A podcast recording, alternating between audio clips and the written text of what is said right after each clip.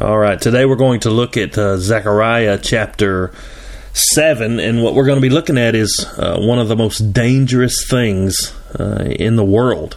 Uh, what Zechariah addresses in chapter 7 is perhaps the deadliest weapon against the against the souls of men. Now, when I say that, you you're probably thinking um, you know about all kinds of different sins and temptations and all, all these things uh, all kinds of blackness and darkness out in the world. Uh, but the reality is that what he's going to talk about is false religion, and false religion is far more dangerous than uh, than anything else, in, in my opinion if you uh, if you think about it, Jesus, you know, in the Gospels, he didn't have any problem with uh, all the lost and broken sinners, the the lepers and the prostitutes and all those uh, who were wallowing in filth and sin. I say he didn't have any problem. He came to deliver them out of that sin. He didn't leave them where they were, but he healed the brokenhearted. He he ate with uh, with sinners and tax collectors. He cleansed the lepers um, you know, who everyone else saw as unclean and unfit, but Jesus' main enemies in the gospel accounts, and, and perhaps, you know, um, the most important falsehood that we see that the, uh, the New Testament epistles address is false religion, false, these religious leaders who believe they're working their way uh, to being righteous before God. Um, it's one of the deadliest things that, uh, uh, as I'm talking, I'm thinking through the uh, the epistles in Romans and and the Corinthians, the Thessalonians, Galatians, Colossians, even Ephesians, and uh, all the epistles in some way or another make reference to uh, Judaizers or religious uh, people who are trying to discount the doctrine of justification by faith, and and so it's a huge, huge deal in the in the New Testament, and of course in life as well. This religious mindset that we're going to see in Zechariah chapter 7, it's not just about trying to be good in order to merit God's favor, although that is a part of it. Um, the people uh, we're going to deal with in this chapter they uh, they're those who are they're just going through the motions but you know that's what they've always done that's their tradition that's their ritual that's their religion uh, their hearts are not longing for god or you know they're not seeking to draw closer to god they're they're they're satisfied satisfied with doing the same things they've always done and you know and if you were to ask about their relationship with god they would point to their religion as proof that everything is fine. Well, look, see what we do. You know, we're fine. Um, you see this mindset everywhere, uh, even in the modern day. Many people, you know, have a Sunday morning Christianity where Christ is nothing more than an accessory in their lives. He he's not the center.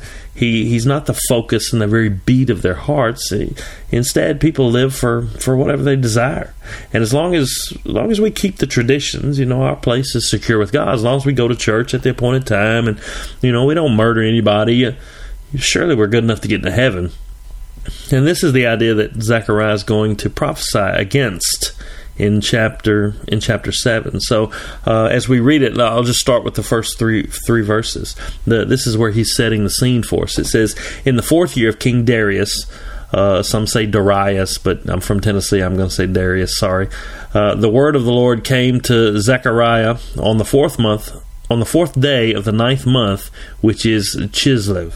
Now the people of Bethel had sent uh, Sharezer and Regem Melech uh, and their men to entreat the favor of the Lord, saying, To the priests of the house of the Lord of hosts and, and the prophets, should I weep and abstain in the fifth month as I have done for so many years?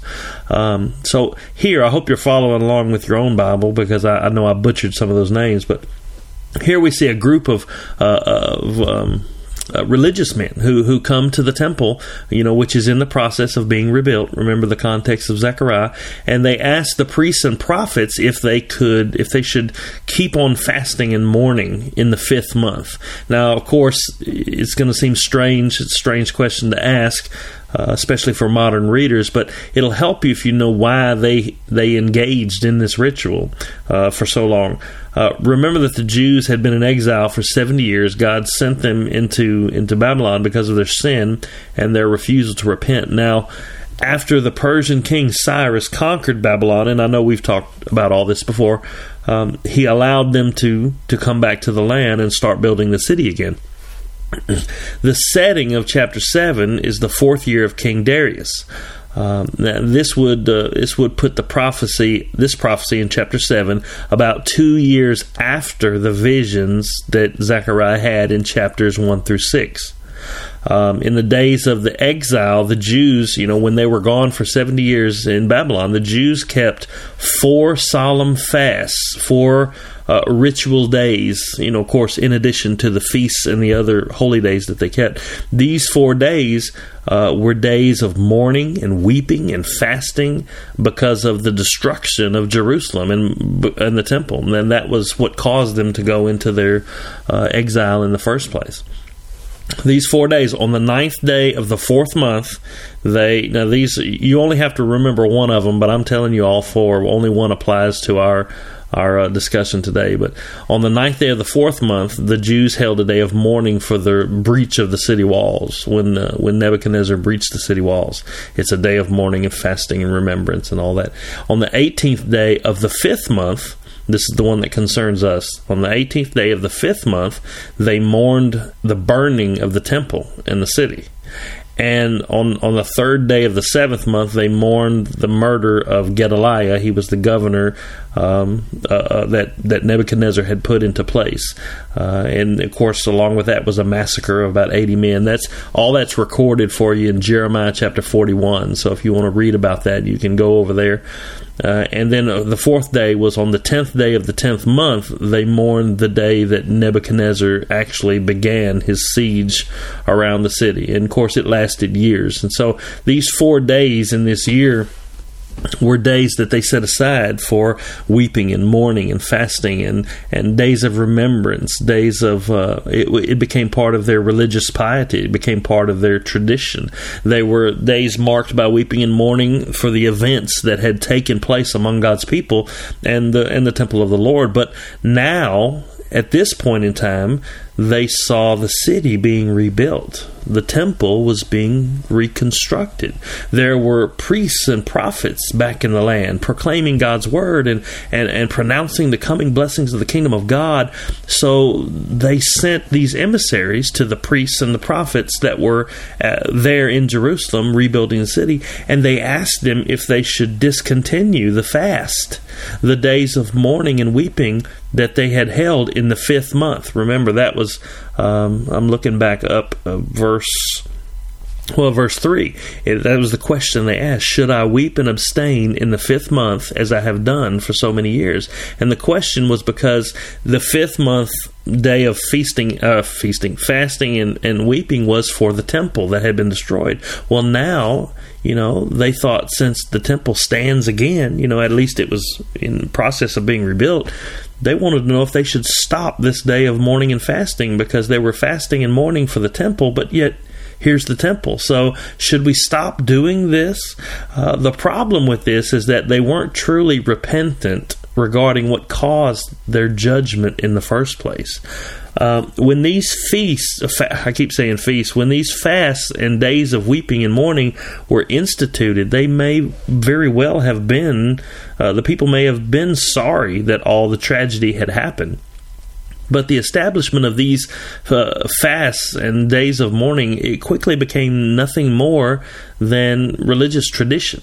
Uh, let's put it this way: they may have very well been regretful about what had happened, but they weren't repentant it was their sin that caused the destruction of the city. God brought Nebuchadnezzar and the Babylonians in direct judgment of the sin that the idolatry that they were involved in. Jeremiah decried that for his whole ministry. Um, and so uh, th- instead of repenting for the sinfulness that caused it, they were they were weeping and mourning that the tragedy had happened. Uh, and therefore their religious ritual was useless. Uh, so here they come asking if they should still keep this day of mourning for the temple since the temple is being rebuilt in the land. And, and look at the response that they're going to get from God through the prophet Zechariah. He says, Then the word of the Lord of hosts came to me. Uh, this is verse 5.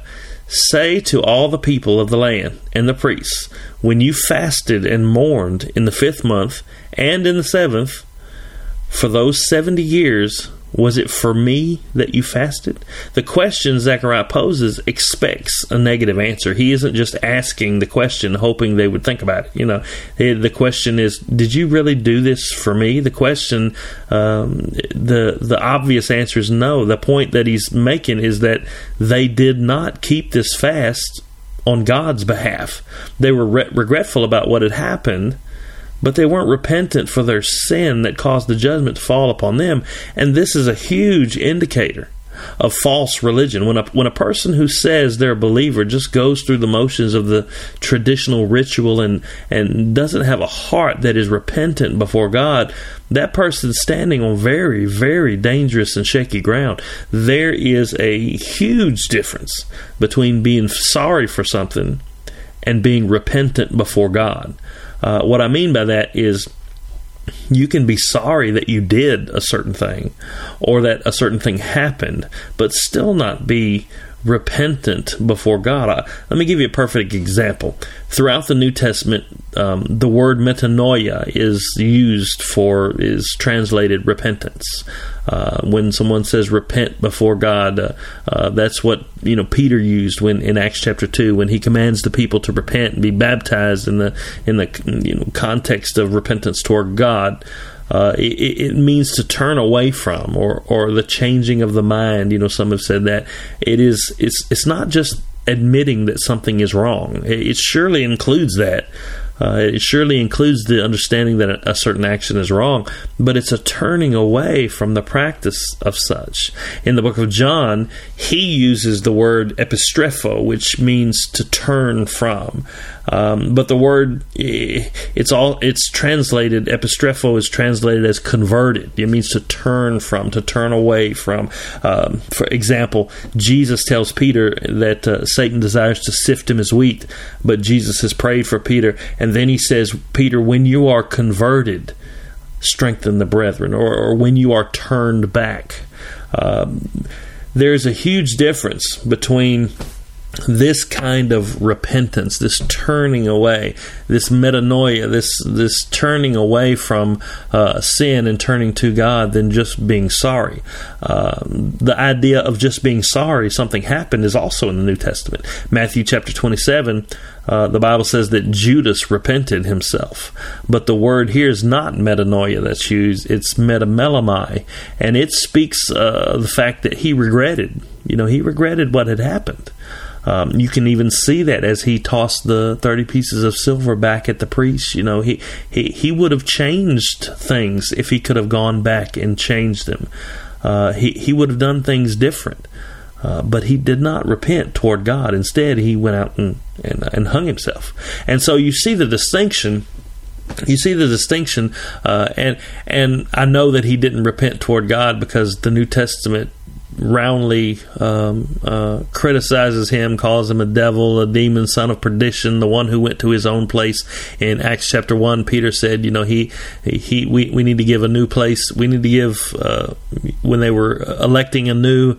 Uh, a replacement for Judas, they said that he went to his own place, and so uh, that's why I say that. So, but the point is here, uh, God challenges them, those people that have come to ask about the fasting day. He challenges them when they ask about continuing the fast. It's almost like God says, "Day of mourning." Oh, oh, were you were you mourning for me?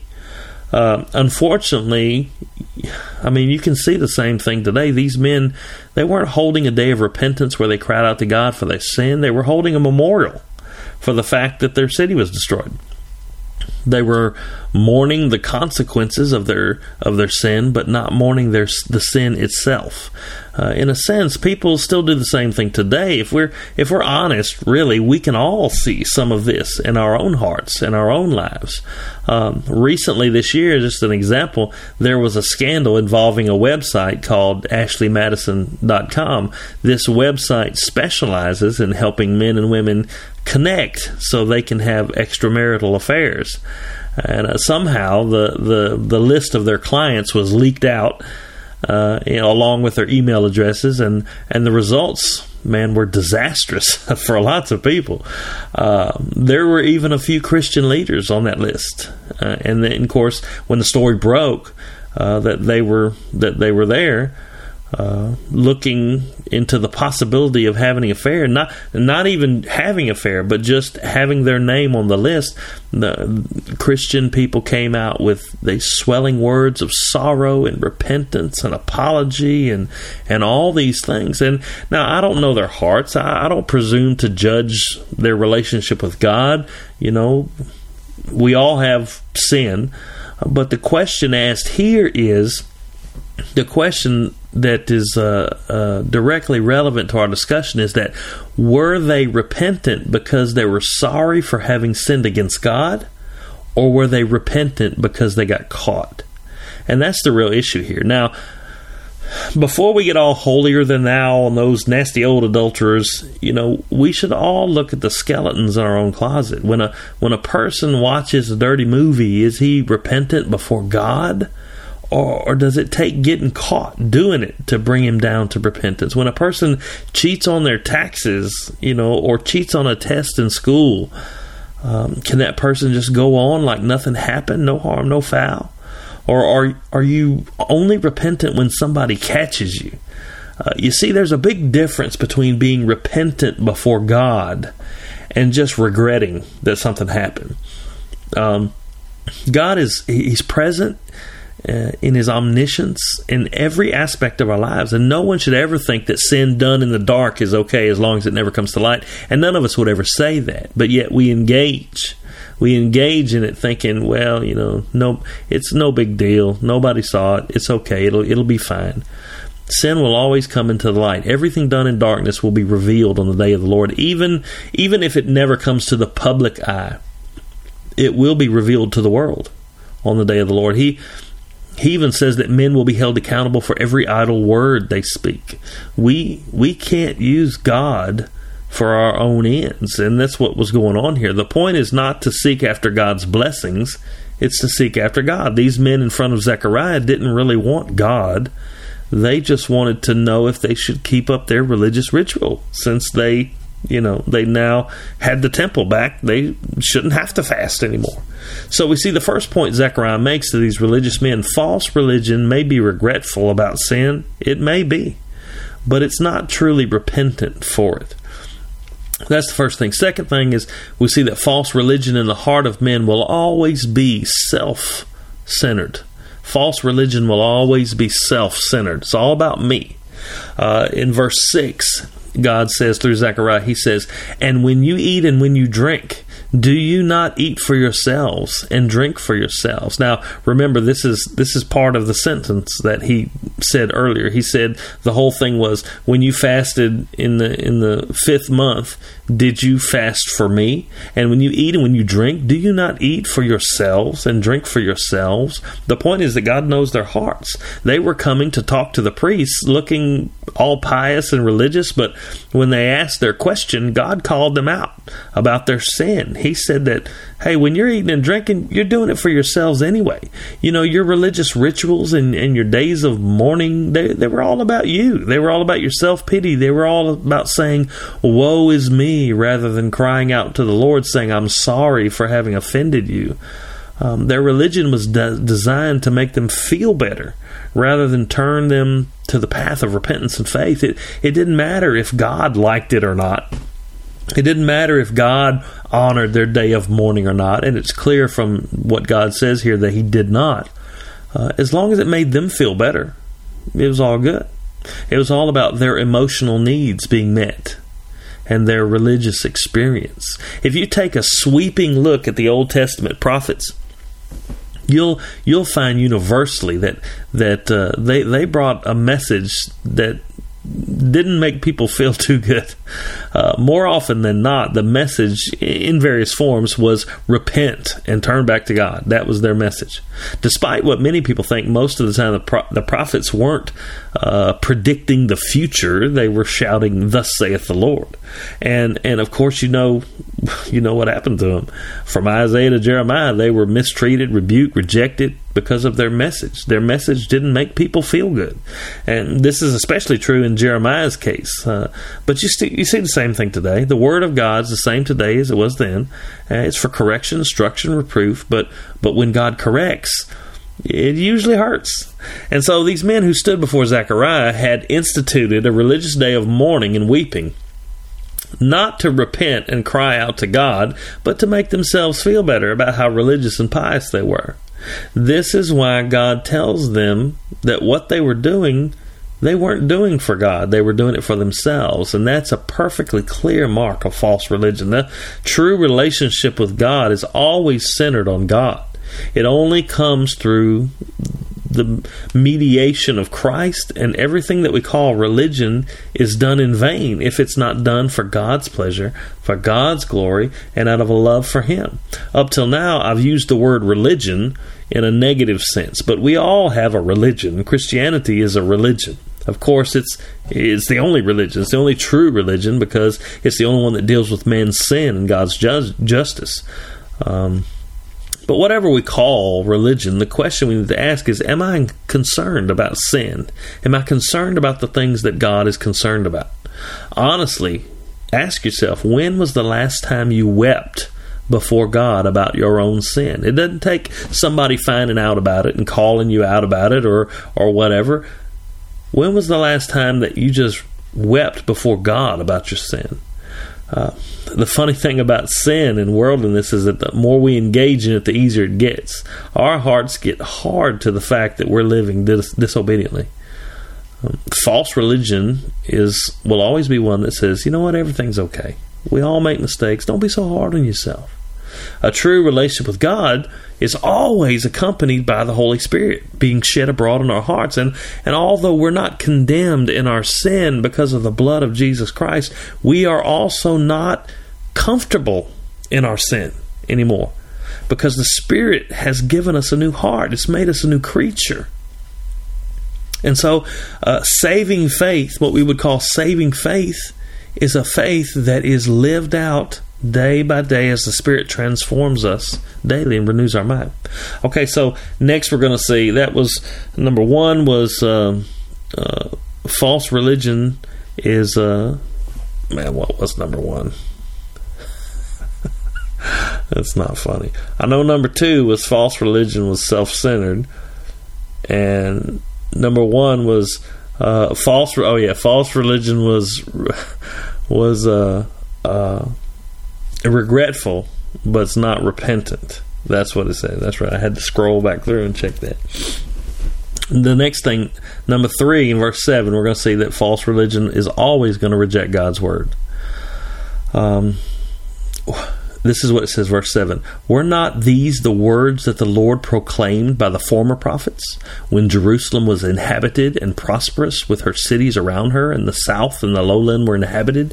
Zechariah's message really shouldn't come as much of a shock to you people. That's what he was ta- what he's saying to the people that were standing in front of him. It's not a new message. Isn't this the same thing God's been telling you through the prophets, even before the city was destroyed in the first place?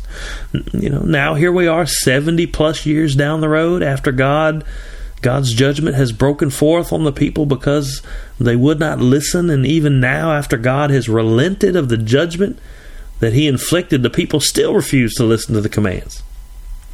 These men who stood before Zechariah, presumably, they were well versed in the Word of God. They were certainly very religious.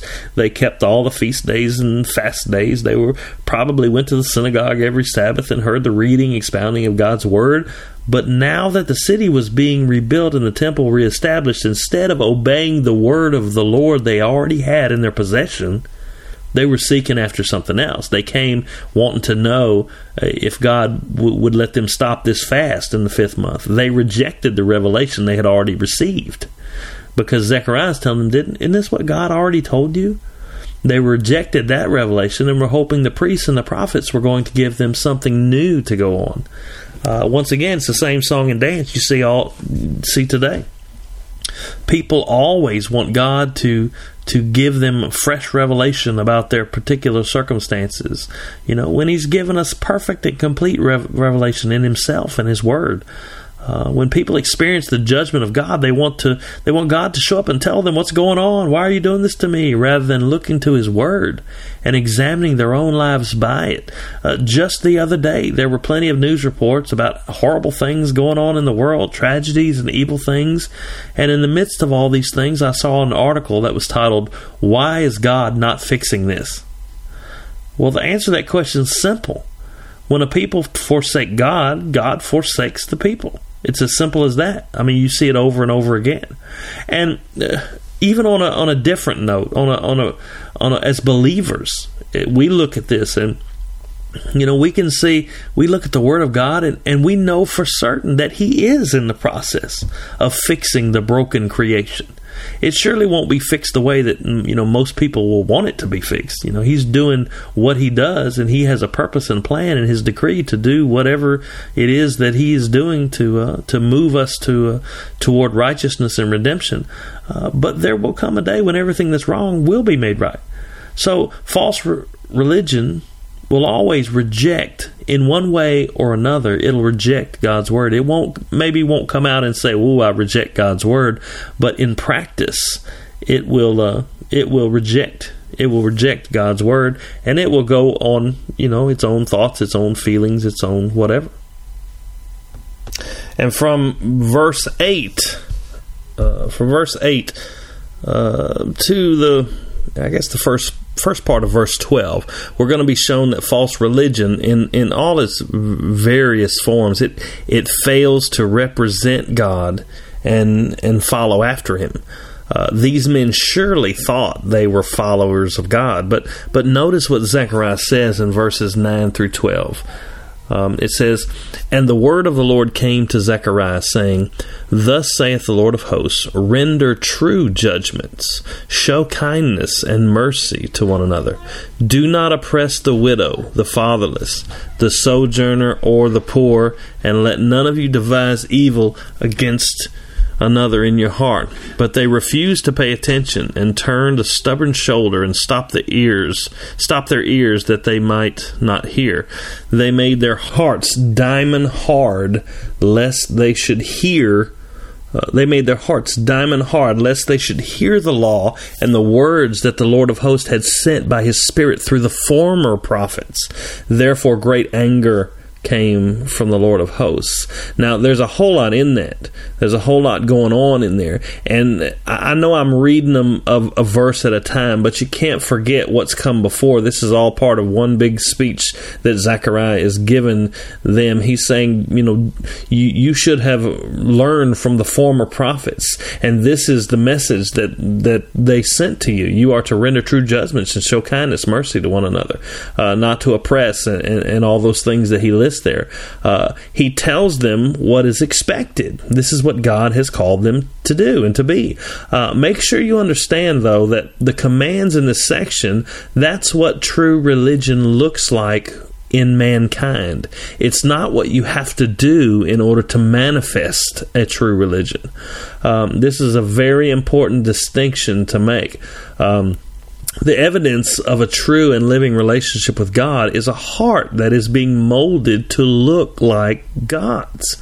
Uh, it'd be a, a, huge mistake to take these commands and look at them simply as a list of rules uh, to follow in order to be right with God. I mean, if that were the case, uh, you know, in order to be righteous before God, you'd, you'd have to keep them perfectly. So if, if this were a list of rules to uh, make yourself right before God, uh, when it says to to use righteous judgment to to render true judgments, show kindness and mercy to one another, if that were the test, uh, if that were not the test, but if that were the the uh, the requirement for justification, you would have to do that perfectly.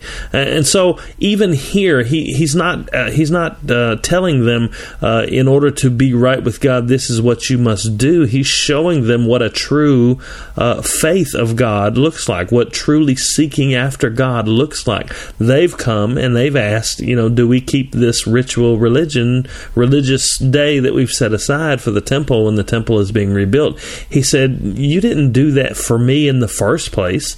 You were doing it for yourselves. He says, Don't you remember what the former prophets have told you? This is what God expects from you. This is what God uh, is calling you to be. This is not just a simple list of rules to follow in order to be right with God. Uh, what it shows is that this is what God expects of his people rather than having this ritualistic religion. He himself supplies in their hearts. Uh, what they need to come into relationship with him and he changes hearts so that their lives will manifest in these zechariah is calling them to recognize the the flaw in their religious logic uh, Zechariah tells them instead of instead of your religious ritual fastings and mournings, they should exercise true judgment, show compassion, don't oppress the needy, don't harbor evil against one another. The, this list contains the exact same things that Jesus tells his people to do in the New Testament. Uh, in the outline uh, of Zechariah chapter seven, you can get it on on the website jasonvelotta.com um, I listed the New Testament verses that command believers to do exactly what Zechariah tells these men they're supposed to be doing. And, and, we know that we're not speaking about perfection because if we were, none of us uh, could ever hope to be what, what God expects us to be. We're speaking about a lifestyle, a practice, uh, a habitual lifestyle of seeking after God, of obeying God's commands and doing His will. Now, it, it may be an easy thing for a believer to slip into sin or do something stupid. We've seen that before, we've seen it in our own lives. But those who have the Holy Spirit are disciplined by God to hear His word and obey His commands. He will bring the wandering sheep back to the fold if they're truly His sheep in the first place. Uh, Hebrews 12 8 tells us that He chastises those that He loves. But look at what the people standing before Zechariah do with this information. They came seeking an answer to their question about their religious things and all, all, the, the days of mourning and weeping and, and all those deals. And Zechariah ended up giving them a, a, a less than subtle rebuke as to what they were supposed to be doing all this time anyway. He basically told them, you know, you've you hadn't been doing this for God anyway. This is what God requires of you. And then verse 11, we saw it a minute ago. It says, "But they refused to pay attention and turned a stubborn shoulder and stopped their ears that they might not hear. They made their hearts diamond hard, lest they should hear the law and the word that the Lord of hosts has sent by His Spirit through the former prophets. Therefore, great anger came from the Lord of hosts. They stopped up their ears. They refused to listen to what God has to say." The whole episodes the whole episode seems strange to me.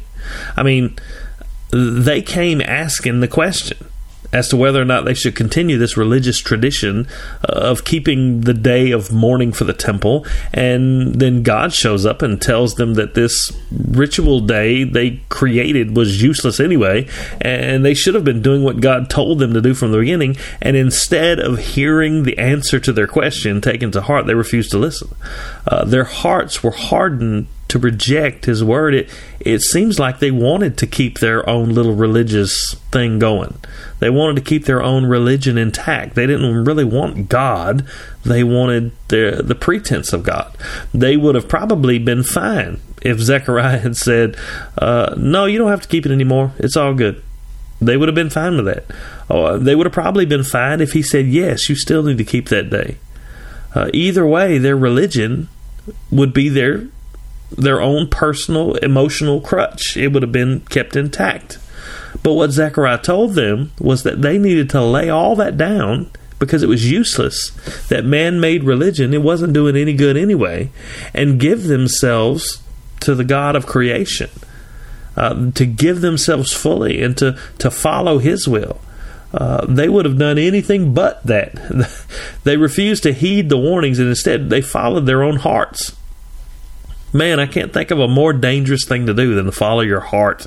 You hear that saying, just follow your heart. I, I have a, a, a little clip, a video clip in my my library of, of videos that I use for you know teaching purposes or illustrations or whatever, and Uh, it's all these little children's cartoons saying "Follow your heart, follow your heart." You know, you're supposed to just follow your heart.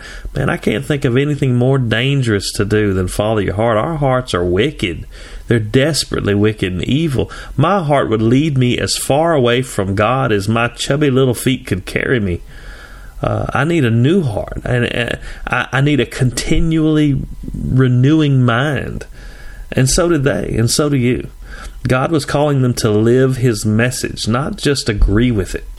This is something that we see so often today that God has, uh, you know, He He's given us His message not just so that we might agree with His word. Um, it's great to agree. Lots of people agree, but it's it's so we can live His word, so we can uh, take up our cross and follow Him.